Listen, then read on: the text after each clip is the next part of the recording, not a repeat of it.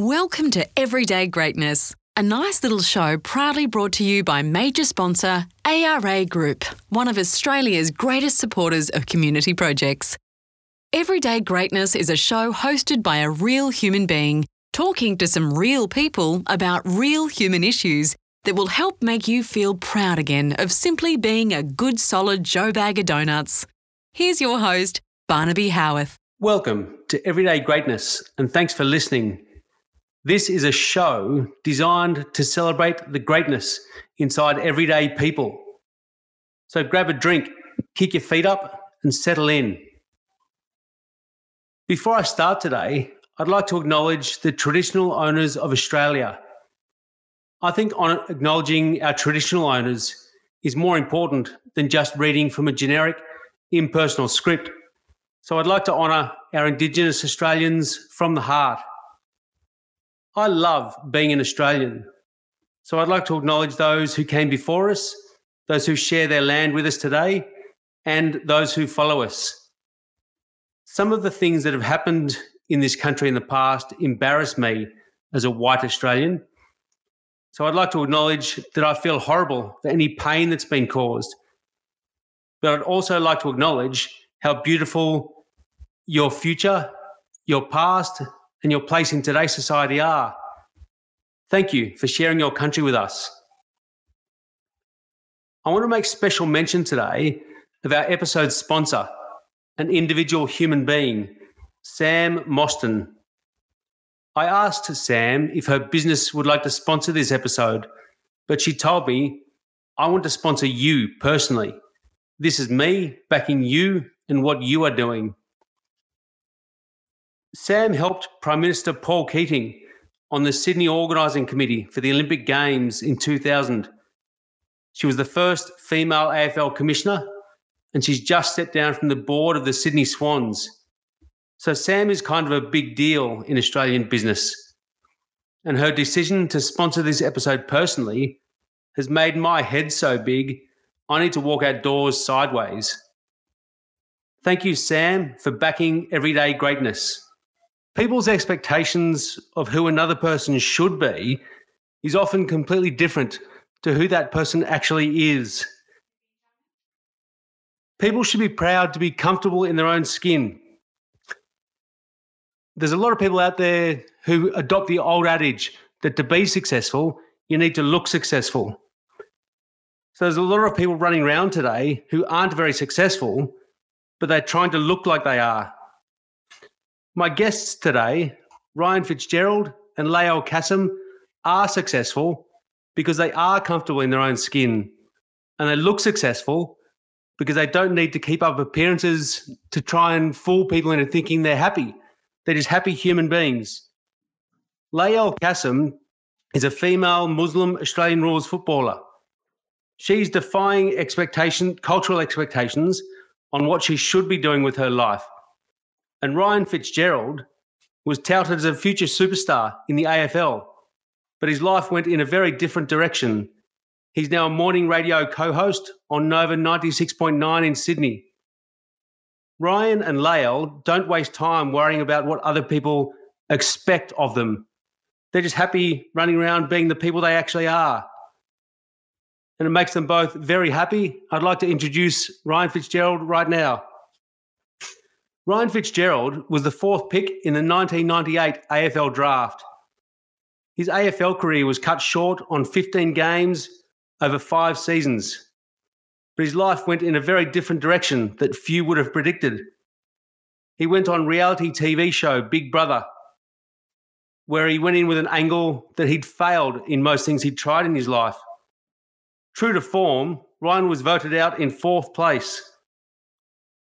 But Ryan has succeeded in staying himself regardless of what situation he's in. Ryan's now a popular media personality, a smitten husband, and a proud father. He doesn't try and be a different person to impress different crowds. Just looking at the numbers, Ryan doesn't seem like he would be touted as a successful human being. He played 15 games of AFL over five seasons for two separate clubs. He was voted out of the Big Brother house in fourth place. he started a group with some mates called the Massive Loser Squad. Ryan Fitzgerald doesn't sound like a beacon of success, but on the contrary, he's just a flat out good man who loves his family. So he couldn't be more successful. Ryan makes no apology for being who he is, and it seems to be working out for him. Ryan joins me now on Everyday Greatness, and I'm proud to say that. Thank you, Ryan, for joining me. Barnaby Howarth, it's an absolute pleasure, mate. So, if you look at just look at the numbers in your life, you may not look to be that successful human being. Do you do you feel like you're a, do you feel like you're a successful man? It's a really good question, Barnaby. Um, you know, I do, and it, it's really how you determine um, success. You know what I mean, and happiness. And for me, I think the the two main things that you talk about there, and is being a husband, a happy husband, and uh, and also being a family man, a father. And um, mate, I, with the family that I have, I, I couldn't be, I couldn't be happier. Um, very, very lucky and fortunate to meet my beautiful wife and have two magnificent boys. So, um, you know, it's you know, all the numbers around that Barnaby. Um, you can look at those, but um, I tell you what, it's uh, for me. I, am on top of the world with with how my life has panned out. So you're part of a group called the Massive Loser Squad. When you were a kid, and you found out after you'd been voted out of the Big Big Brother house, you'd been ripped off tens of thousands of dollars by your mates from the Massive Loser Squad. Things were really stacked against you as a young bloke, weren't they? Yeah, they were. Um, we, it, you know, I think it was a defence mechanism. Our, us boys putting that group together. It was a bit of a uh, piss take, and we just thought, you know, we were always. We came from a pretty rough area, grew up down the south of Adelaide. Um, it was a great life, though. We absolutely adored it, and um, we just were a group of guys that. Um, seemed to have a, have a lot of stories and made people laugh about uh, failing all the time. So I thought it would have been a great angle to go into the Big Brother house, and uh, luckily for me, they just thought it was a, a great story storyline. So they threw me in there as the loser. What a title! so when you were drafted by the Sydney Swans as a young kid, did you think that was the start of your journey to greatness? Uh, yeah, without a doubt. I mean, I um, it all happened really quickly from me. I went from suburban footy one year to SANFL football in, in the South Australian League and then got drafted by the Swans. So it all happened really, really quickly. Um, but it was every kid's dream. I, I, I, absolutely adored football. It was my whole life. It was the only thing I thought I was ever good at. And um, yeah, to, to, get an opportunity, um, like you said, unfortunately with injuries and my career being cut short, just to get an opportunity to play, I was so blessed that I, I could do that. Your mate at Nova, your newsreader, Matt de Groot, often gives you a bit of stick about being constantly injured in your AFL career. Just how frustrating was it, though, to be out more than you were in during your AFL career? Yeah, very frustrating. Um, because there was a moment there where I, I honestly thought that I, I could – compete on the level that everyone else was in the AFL. And my my goal, I just wanted to be a regular spot in the in the first side for the Sydney Swans. But I just with injuries, having weeks off, and uh, constantly trying to prove myself, um, it was really, really frustrating when you know your body just can't do it anymore. And, and I was having operations and coming back going, oh, God, I can't run as fast as I could. Um, you know, I can't jump as high as I could anymore. In the back of my mind, that started, you know, seeding a bit of doubt in my head. And unfortunately, from there, it just it, it got worse and worse. Let me test your memory and ask you a few questions about Big Brother. Yeah. So you, when you went into the Big Brother house, did you go in there with any strategies or tactics you were going to use to be somebody you actually weren't to try and get ahead in the house? I the strategy that I had actually this is funny Barnaby because uh, you played we played with a guy at the Swans Stephen Carey was his name and his cousin was was Ben yeah Steph was a great man his cousin was Ben, the guy that won the first Big Brother. So we knew Ben quite well. Yeah. Here's a stat for you. I played junior footy at Pennant Hills with Ben. There you go. Yeah, because yeah, well, Steph, Steph was a Pennant Hills boy too, wasn't he? Correct. Yeah. So Benny went in there and he sort of gave me some uh, advice on what to do to stay low, stay out of trouble, um, uh, to try to get all the way through to the end. It helped. I did get all the way through to the end, but um, my year was the big one as well. The secret was that a million dollars was up for grabs, but I, I honestly believe the whole time that with the background that I had and how fortunate I was to play AFL footy, I didn't think that Australia would vote for me to win that. So the guy that did win it that year was Trev. He was a furniture removalist, you know, and um, he he proposed to his wife. They wanted to start a family. It was a great story, and I always knew that he was going to win it. Fair enough. Good on you, Trev. So in the house, did you find there are a lot of people who weren't being themselves, people who were just putting on a different face to try and get ahead in the game? Yeah, I, I, yeah, it's funny. It is funny, and, and a lot of people go on on Big Brother and, and they audition as someone, a personality to get onto the show, and then when they get in there, they're, they're totally different. It's a uh, it's a completely different world. It's not reality when you're in there because um, you know there's cameras everywhere. You know what I mean? It's um, the other hard thing as well is that they put people in there to rub you up the wall, and you can't. In reality, for me, I walk away from those situations, but in there, you can't. You have a fight with someone, you wake up the next day, and you got to go. You got to start it again. So it's um, it's a very smart show, the way that they put it together, um, and those clashes. But um, yeah, there were a lot of people in there I think, who changed their personalities and, and were totally different on the show. Yeah. So, with the people rubbing you up the wrong way, how much did the producers of Big Brother pull the strings behind the scenes to make that reality TV show more entertaining? Yeah, they play a huge role. The storyline on Big Brother is, is, massive. So this is the, the hard thing when you're in there. You've got no idea how you're being portrayed to the, the community. So we were in there and, you know, you, you do something wrong and then you would stew on it for, for 24 hours going, oh God, are they going to show that? How that, how is that going to make me look on the outside? But they, they can. I mean, reality, there's a, there's a huge debate now and you, you see it with all of them like Married at First Sight and The Bachelor and they can actually take one conversation that you have with somebody else and they can actually you know, cut and paste it into another conversation, and they can they can determine that storyline any way that they want. want. And um, sometimes I don't agree with that.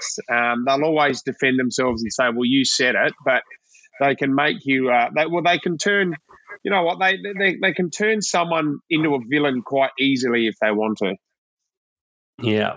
At the end of the day, though, if the producers didn't try and make things more entertaining, would a show about a bunch of strangers sharing a house being filmed 24 7 be interesting? No, I, I totally agree with you there. It has to be. It has to be interesting, and that's. I always knew going in that you're going to get a couple of you know d heads going in there, and you know people want to see that. Um, and then you know it's it is really really interesting to see every single character that they pick, and there is a science in doing it and, and who they cast, um, and how everybody, you know, uh, got along with each other in the house. So you do need, I totally understand. Like, I watch Married at First Sight, but it gets me so angry. And it's one of those moments where I have to watch it so it rolls me up all the time. So it's successful in their casting. I know exactly what you mean. Yeah. How did it make you? How did it make you feel when you got out of the Big Brother house and found out you'd been ripped off by your mates from the massive loser squad? I guess they weren't no. that big a bunch of losers in the end. no, they. You know what, Barnaby? I'll hold you up there. They didn't rip me off. So the boys. What happened is that we were selling those T-shirts, and when I got out, I didn't know how it was going. And um, the first thing that happens when you get booted out of the, the Big Brother house is that you go in with a psychiatrist and they sit you down just to see how your mental space is.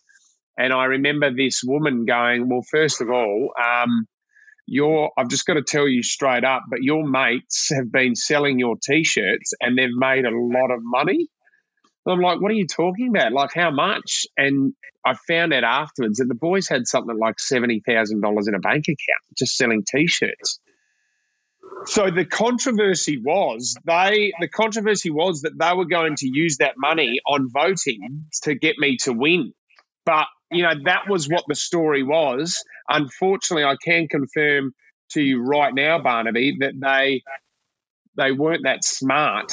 They they didn't even think about doing that, and they were actually pissing the money up the wall and having big parties on the weekend. It was the other way around, so that's how we lost a bit of the money. Right, I, I apologise to the massive losers squad. That sounds like it was, it was a noble, a noble way of using the money the world must have felt like your oyster, Fitzy. Firstly, playing in the AFL for the Swans and the Adelaide Crows, then being a national celebrity on Big Brother. Were you worried that your time had passed you when you left the Big Brother house? Um, I, I, always went in there hoping. I mean, it wasn't the be all or end all, and I, I, I wanted to get into the media industry. So I was just hoping that it may get my foot in the door. Um, being, I think I was very lucky being from South Australia because um, South Australia was in, uh, they were in, they were looking for local celebrities for radio and television. Usually in radio, they get, um, they employ a lot of people from interstate. I think it makes a huge difference by using locals who knows that know the area. And I was very lucky, Barnaby, that when I got out of the Big Brother house, that same year was the year that Nova actually started in Adelaide, 2004. And they basically said to me, Well, we want you to come on as our sports reporter and on the breakfast show. And that, that was 17 years ago. And I've been there at Nova ever since. Beautiful. You did get your big break in the media when a Nova executive in Sydney asked you to host the breakfast program now, I'll just preface this question by saying you're you're welcome to swear on this show. How did that conversation go down with the breakfast executive asking if you could host the breakfast show? Right. Yeah. So I okay. So what happened? I did six and a half years of breakfast in Adelaide, which I absolutely adored. But you know, at that age, getting up at four o'clock in the morning, it consumes your life. I then got told because uh, I said to them, "Look, I would like to further my career if I can," and they said, "Well, Fitzy, we would love for you to move to Sydney and do the national drive show." So I went from doing starting at six a.m. That was our six a.m. to nine a.m. was the breakfast slot, slot to then starting at four o'clock in the afternoon, and it was heaven. Wippa and I started the Fitzy and Wippa show, and for eight months we were doing drive. You get to sleep in. You get all day to prepare for your show. It was just bliss. And then I remember um, the program director at Nova pulled us in one day, and I thought, oh, this is a bit serious. And he said, guys, I've got great news. We want you guys to be the new Sydney breakfast show. And I looked at him and I went, nah, I don't want to do it. He goes, what are you talking about? Like, this is the most coveted spot in Australia. And I said, No, I've done six and a half years of getting up at four in the morning and I don't want to do it anymore. And he goes, You can't do this. And I said, Yes, I can. I'm happy with drive. And um, he sort of, I walked out of the room and then he said, Oh, look, let's talk about it a little bit more. He opened up the checkbook a little bit more. And I said, Yeah, I can go back to breakfast now. We can do that. Very good move. now, on a different tangent, lockdown has been tough for everybody. I hear you had an emotional Father's Day. Tell me about the conversation you had with your father while he was at the footy in Adelaide. Yes, so my old man, uh, he's what I love about my dad is that he's dedicated his whole whole life to football, playing, coaching, and you know, like his weekends now are either made up of you know, the footy club that we grew up in, the Port Noarlunga Footy Club, or South Adelaide in the SANFL where I played, or he goes and watches the Crows. So um, I I said I, I, thought I'll give Dad a call early in the morning and get it out of the way.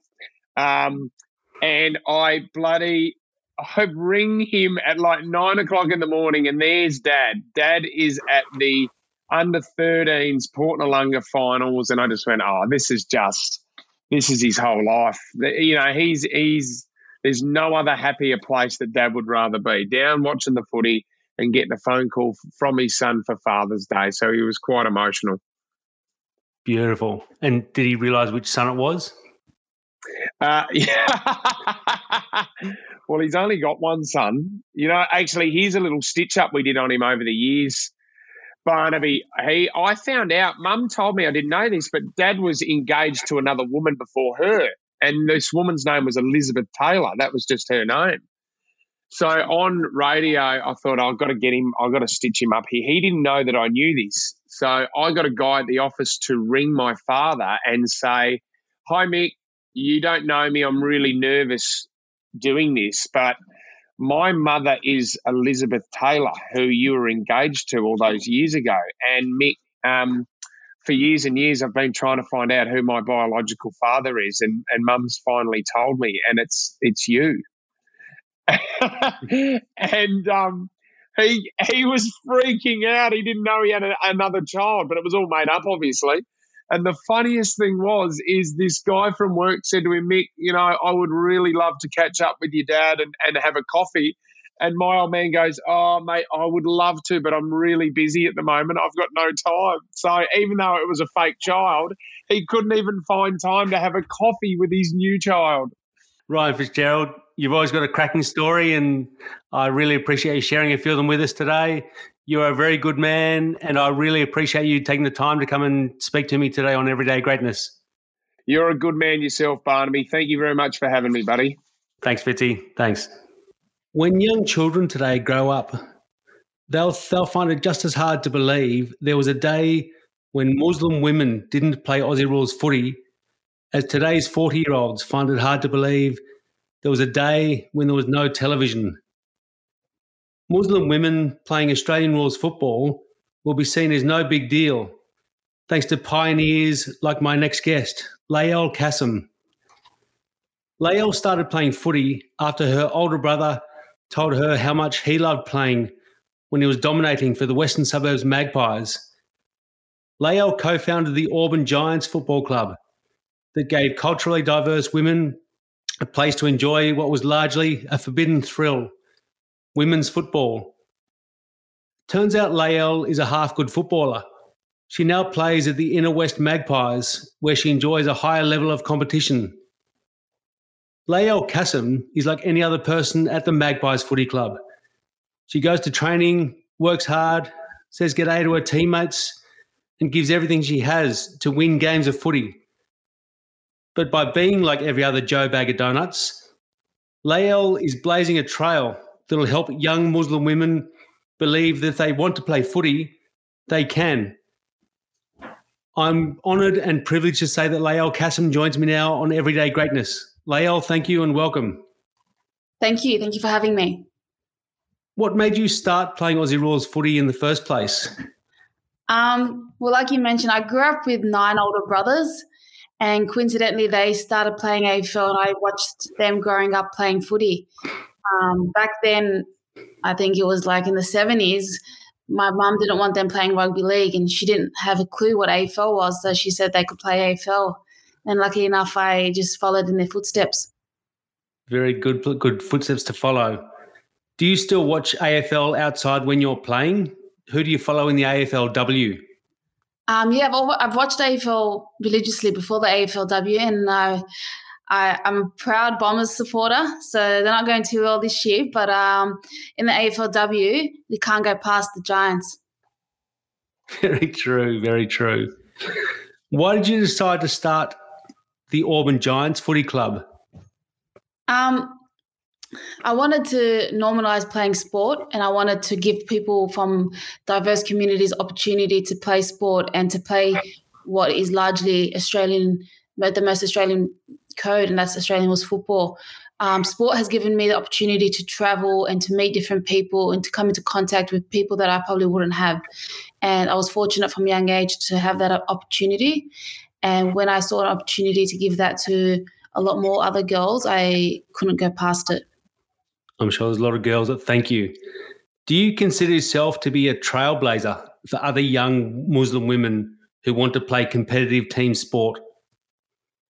Um, this is a hard one. I think there's so many girls doing so many different things that are inspiring the next generation, and whether you know it's me or someone like Haneen Zreika, who's you know a young Lebanese Muslim girl playing in the AFLW, everyone has a part to play, and I think if I've made a small impact on people's lives, then that that's amazing. Um, I think that we started and created opportunities for many girls, but there's going to be a lot more girls doing a lot more better things than I have.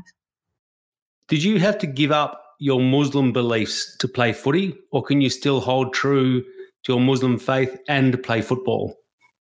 Definitely, uh, Islam promotes women doing a lot of things and doing and doing anything. Islam for me is a way of life. So in every aspect and whatever aspect I choose to do, it just gives me the guidelines on how to do that and and, and the best way of doing that. So I definitely held strong to my faith. And if anything, sport allowed me to be stronger in those because I was approached and questioned on a lot of different things and I had to um, study and learn more and be stronger in that faith. So, with anything, I wear my scarf with pride and uh, my faith with pride. And um, definitely the two come, come hand in hand. Beautiful. How great an influence have your brothers been in your footballing life? Um, my brothers are my world. Honestly, when I tell people I had nine older brothers, they feel sorry for me, but I wouldn't have have it any other way. They're the most amazing brothers, and they might look scary and big, but they're so soft. And they've just encouraged me to be me. They've encouraged me to go out there and take it on. And um, yeah, they've been a really big influence, and I'm so grateful that they've given me the opportunities that um, I've had, and it's just helped me grow, not just on the football field, but even off the footy field. And off the footy field, how great an influence have your brothers been in your overall life? Um, well, early on, I would say they've had a, a, massive influence, and I'm grateful that like I'm the youngest because basically I was really brought up with my brothers, and they all grew up in Australia. So from young age, they sent me to a school in the city, um, far from where I live, and interacting with. I was the only non. I was the only Muslim girl in my school, so they gave me that opportunity from a young age to have those multicultural conversations, multi faith conversations, and connections and friendships, and learning to go out there and, and be on and you know and show the people what Islam's about. And I think that's if anything's given me a greater perspective and, and broadened my opportunities. And I think from that young age, it was it was the best gift they could have given me. It's a good gift. Have you been able to tell your extended Muslim friends and family that you play Aussie rules footy? Um, initially, it was a hard conversation to have, and initially, it, it was frowned upon, but not because of Islamic understandings. It, it, had nothing to do with Islam because Islam promotes it. It was more of a cultural thing, and you know every culture has their own value system and every culture has its own expectations and and whatnot. And i think given the fact that really the lebanese community in a sense is very early on in his generations living in australia a lot of their kind of when they migrated to australia brought along their value systems. Um, so initially it was hard but i did it because i did it because I, I knew that it needed to be done and it, those conversations needed to be had. And so that the gen- future generation of girls didn't have those issues. And I don't think it, it is a problem um, going forward. But yeah, initially it was a hard conversation to have. I had a lot of people th- thought I was crazy. Um, but yeah, looking back now, they see how happy I am. They look at how much in- positive influence sport is, and they are definitely getting on board slowly. I'm sure they were difficult conversations, but I'm glad you had them. Do you find it tough at social gatherings with your Muslim family and friends not being able to sit and talk about your last game of footy, especially if you had a blinder? Yeah. Um, if anyone is probably my mum that I would love to have a conversation with, you know, I would love for my mum to come and watch me play footy and I'd love to have that conversation with her. But, you know, I've come to terms with that she's, you know, 70, she grew up and lived in a different world in a different time. And, I understand that she, you know, every mum wants the best for their children, and and what the best is in her mind might not be the same. But um, it's heartbreaking. It is heartbreaking. You know, you want your parents to be proud of you, and unfortunately, she can't see that or doesn't really get that. Um, so yeah, it is. It's hard, but I, like I said, I think it's changing slowly, and I think with each generation, that that would not be an issue. Very true. After your team, the Inner West Magpies, wins a game and the whole club goes back to the club rooms to celebrate, and everybody's chatting, laughing, having a good time, having a couple of drinks, do you ever go over in the corner, have a quiet moment to yourself, breathe it all in, and think, how good is this? Yeah, that's what we play footy for, right? Like that's that's the best thing. That's the, the camaraderie and the in the in the in the sheds after the game, win or loss. I think that that friendship and that mateship with everyone. Um, we all share that common goal to win, and when it, when we do, when we play well, it's the best feeling in the world, and it's kind of what we all strive for and what we play footy for. So, you know, I'm grateful for those moments, and uh, it makes me push harder for the next week. How disappointed were you that your season was cut short this year due to coronavirus?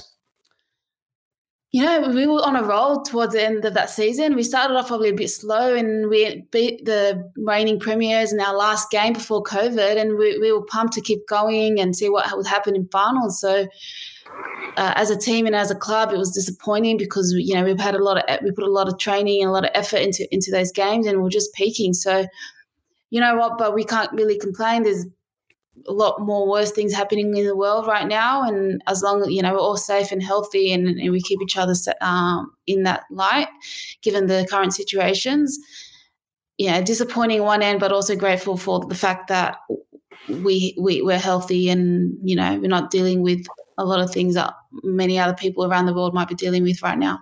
Very well said if you see those celebrations back at the footy club after the team has a big day or the club has a big day and a heap of wins and it gets a bit out of hand and people start drinking too much, what do you do as a as a strong Muslim woman? Do you tell them to pull their heads in? No, definitely not. Uh, you know, always, I'm brought up, and my faith tells me that you know everyone can each to their own in a sense and if that's what they value then i'm happy to, to, see them happy and to see them celebrating but for me someone with a faith that doesn't um, that i don't drink and i don't like being around those that are drinking heavily if it gets to that situation you know I'd, you know give the give a high five to a friend and whatnot and then just leave and let them celebrate um, and that's the kind of the different not obstacles, but I think the guidelines that my faith gives me to teach me and show me what, how the best way to celebrate might be and, and whatnot. So, you know, I celebrate with them as much as I can. And when I feel like it's enough for me, then I, I just leave and it's it's all good. There's no judgment on anyone or anywhere. And um, I see them back at training on the Tuesday or whatnot. Tell me about your social nights out. Are there what are the main differences between going out with your Muslim mates on a Friday night to going out with your Australian footy mates after a game on Saturday? Um, you know, I've had the luxury of playing with Auburn, which is uh, 99% Muslim, and then uh, at West, where I was the only Muslim girl. So, very different experiences on, on both ends, and both very similar in a way too. Like, you know, after a footy game, the girls just love to get together and bond and, and, have a laugh and talk about some of the things that happen on the field. Um, but we just do it in different ways. So with the Auburn team, and I remember us always going back to the local, you know, chicken shop and sitting around having lunch and having a laugh with a few drinks, and those drinks being cokes or waters or whatnot. Um, and very, and then yeah, that, that was kind of it. And but with the West girls, in a similar note, you know, everyone just wants to get together, have a laugh, and, and you know, talk about things that might have happened, and and share share those stories with one another. And I think you know, with the West girls, it just involved drinking, and really, and that's probably the only difference. Um, other than that, as human beings, we all share similar characteristics, and that human connection and the sharing of stories is a universal practice. And I think we come together in, you know, the, the, the differences between us and the stories that we might share is what is what's beautiful about where we live and what we do and how we share them, whether we're drinking or not drinking, is irrelevant. Beautiful answer. So let me ask you a question as a as an Australian human being. How do you feel when the footy season finishes? Do you feel like you have to win the premiership to feel like it was a good season, or is that camaraderie and the going through struggling with your mates together enough? Definitely don't have to win the premiership to have a good season. Um, that would that's that that would be you know great and all, but you know, I think footy is far greater than just win the, the, the, amount of wins or losses we have. Footy brings people together from all corners of, of, of the of the world and, all, and of this country, and I think if when we have a good season, I'd say that we've formed connections and bonds that go far beyond the boundary lines. And for me, that's a success. You know how we how we're seen from the wider community, how we're seen within the football community as a club and as a team and and as friends is for me the telling of a great team and the telling of a great season. Um, and, and those are the things that will remain with us forever. Beautiful. You were saying the Auburn Giants are 99% Muslim. Did you feel accepted when you came into the Inner West Magpies Footy Club as a Muslim woman? Yeah, for sure. Uh, you know, my experience playing in the AFL competition um, has been great. Um, I had, you know, my, with the West, like like you know, my brothers played there initially, so um, when I went in, kind of had a little bit of history and kind of knew a little bit about the club. But you know, with football, and I think what with any sport in general, the u- unifying thing that bounds us together is playing sport. So getting there and showing them, running with them, tackling with them, getting on the foot, footy field and, and, and putting your body on the line, that earns respect. And it doesn't matter what faith you're from or what you look like or the color of your skin, but we're all there chasing that footy. And I think that's what is uh, binding. Beautiful. And do you feel accepted in Australia as a Muslim woman? This is a tough one. I thought about this question for a little while. Um, I think Australia is tolerating to differences to a certain level, if I'm going to be completely honest. Um, you know, my experiences through footy and, and also through just work and, and applying for different jobs, I think uh, the wider community are tolerating and, and wanting diversity to a certain degree. But when we push past different boundaries, I think that's when, and we challenge the norm and challenging the norm of what someone from a multicultural or diverse background um, can do and can't do. I think that's challenging for, for some people, and sometimes that gets um, take that takes a little time for people to accept and acknowledge and and and, and welcome. And it's upsetting when it when it happens. Um, I've had a few experiences, even like for example, applying for jobs as a physiotherapist. I just wanted to treat anyone and athletes, regardless of what culture they're from. But a lot of the different interviews that I had coming out of uni was, oh, she's Muslim, she's she can speak Arabic, we can hire her and she can work in the diverse area. And I was like, no, I'm not. Those are things that don't define me. I'm I'm me. I am Lael. I want to treat athletes um, of all nations, of all colors, of all people. I don't want to be categorized into a certain group. And I think sometimes as a community or as a wider community, we seek to categorize people and we need to actually get rid of those categorizations and just welcome everyone as humans and as people. Well, Lael Kassem, I think you're an incredible human being. Thank you so much for joining us on Everyday Greatness today. Thank you, Lael, and thank you to Ryan Fitzgerald, who I spoke to earlier as well. Thank you all for listening. Thank you to the ARA Group for being our major sponsor for the fourth year in a row. Thank you to Look Studio Australia for recording this podcast. And I hope that when you put your device down in a little while, you lift your head up, push your shoulders back, and walk down the street proud of being an everyday Joe Bag of Donuts. I hope you can join us next week, where I'll be speaking to two plumbers and ex AFL footballers David Dighton, who played for the North Melbourne Kangaroos, and Mark Livy, who played for the Sydney Swans. I'll be talking to them about how you can help your competition to make you better and not have to drag them down. To find out more about that episode or everyday greatness in general, go to our website, follow us on Facebook, Instagram, YouTube, or LinkedIn. Thanks again for listening, and thank you, Lael. Thank you. Thank you for having me.